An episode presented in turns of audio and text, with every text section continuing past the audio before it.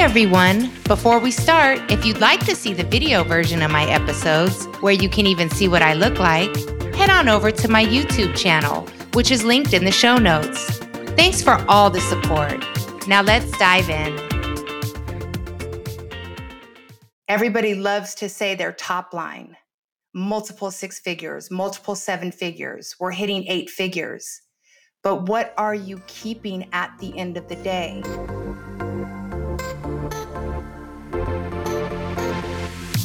You're now tuned into Tender Love and Cash, the place where ambitious men and women turn to for business strategies that not only skyrocket their profits, but also position them to serve the masses and make money doing what they love. I'm Amber Anthony, profit booster, efficiency driver, strategy specialist, and lover of all things analytical and I'm going to help demystify difficult topics and concepts, crunch the numbers, and use real data to craft a strategic approach that supports business owners with a solid framework to operate a well planned cash generating machine.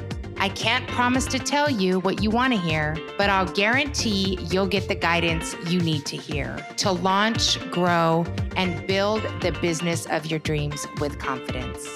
Let's dive in. On today's episode, we are going to talk about the gurus, the courses, the masterminds, and the big question is it worth it? Well, this is definitely a hot topic. It can go so many ways, so much to unpack. But let's talk about some of the specific courses that I think all of us are pretty much aware of your trucking gurus, your Amazon gurus, and most recently, my personal favorite, your real estate gurus, all promising that somehow, some way, with a 700 credit score and a capital investment of, say, just 100 grand, you too can become a millionaire. Now, is this true or false? Well, I have many friends that actually go down the rabbit hole, that actually purchase these courses and masterminds and sit through the two and three hour webinars. And they feed me the information and they ask me, is this in fact possible? Well, it's definitely my favorite thing to do because I love to reverse engineer anything, especially when these gurus give actual data. And well, here's the truth the truth is, these individuals that are teaching these concepts are, in fact, successful. They have, in fact, made multiple six figures in their areas of genius, in their niches. And that is definitely something to be celebrated. And of course, that is what they're teaching you to time collapse your results in that area. But the lifestyle that they're portraying, the bigger than life lives that they are living, what actually you're buying into, which is in fact at the seven, eight figure mark. Truthfully, 99% of them have reached that seven to eight figures because they're teaching you. They're making it off the education component, not the actual business infrastructure that they're teaching. And there's absolutely nothing wrong with that. It's incredibly noble for an individual to believe in themselves, to go out, to pursue business, to pursue entrepreneurship, and do well with it. Because remember, only 1% of entrepreneurs are actually bringing home profit in their pockets $400,000 a year. It's incredible. And the individuals that are teaching these masterminds and these courses have, in fact, achieved that. So, by definition, they are truly the 1%. But the fact that they are now catapulted into the stratosphere as multimillionaires and billionaires, it's because they are teaching their area of genius to you. So, for those of you who do get into these courses, and then you start to deploy this knowledge and you start to launch your businesses in these areas. And after two years, you're beating yourself up because you're only bringing home $150,000 or $175,000. I want to encourage you to be patient and to be kind to yourself. Because if you were to have a private conversation with these individuals, they would tell you that you were probably further along than they were at year two. But yet, and still, you're beating yourselves up. You're being so incredibly hard on yourselves, as opposed to truly celebrating what you've accomplished because right at that moment, you are in fact the 3%, well on your way to being a one percenter. And so I think that the, the gurus and the, the masters in these areas need to be more transparent about it. I think that they should, in fact, disclose their timelines of what it looked like in the beginning to basically manage your expectations. So I wanted to really touch on that because I've had personal conversations with several friends of mine that are, in fact, experiencing this. The other part is once you get into these different type of niches and decide whether or not it's for you, there are other disciplines that are not being taught in these masterminds. And frankly, I'm not entirely sure where you can get this education until you're actually in the trenches. And that is, well, basically operations, trial and error, and continuously working to improve and make everything excellent to give you better margins and, of course, profitability. Hey guys, I just want to take a quick break to thank all of you for listening to the show so far.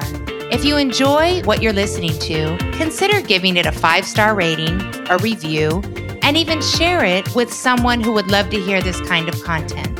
Thank you so much, and let's get back to the show. So, before you go into any business, you know, whether or not it's right for you or not, whether or not you enjoy it, the ebbs and flows of the industry, you have to know your break even points. You have to know your worst case scenarios. You have to every day be intentional with every dollar going out because so many focus on the dollars coming in. And again, even with your gurus, some of them, even if they are not spending a ton of money on paid ads, they're investing incredible amounts of money and resources into their organic growth to get in front of you, to capture all the eyes. Okay. This is no easy feat. People are working tirelessly to gain attention from the masses, and it's expensive. So, just because more money is coming in, the bottom line is how much are you in fact keeping? Everybody loves to say their top line multiple six figures, multiple seven figures. We're hitting eight figures. But what are you keeping at the end of the day? So that's also something that I want you to be mindful of when you are, in fact, considering a business.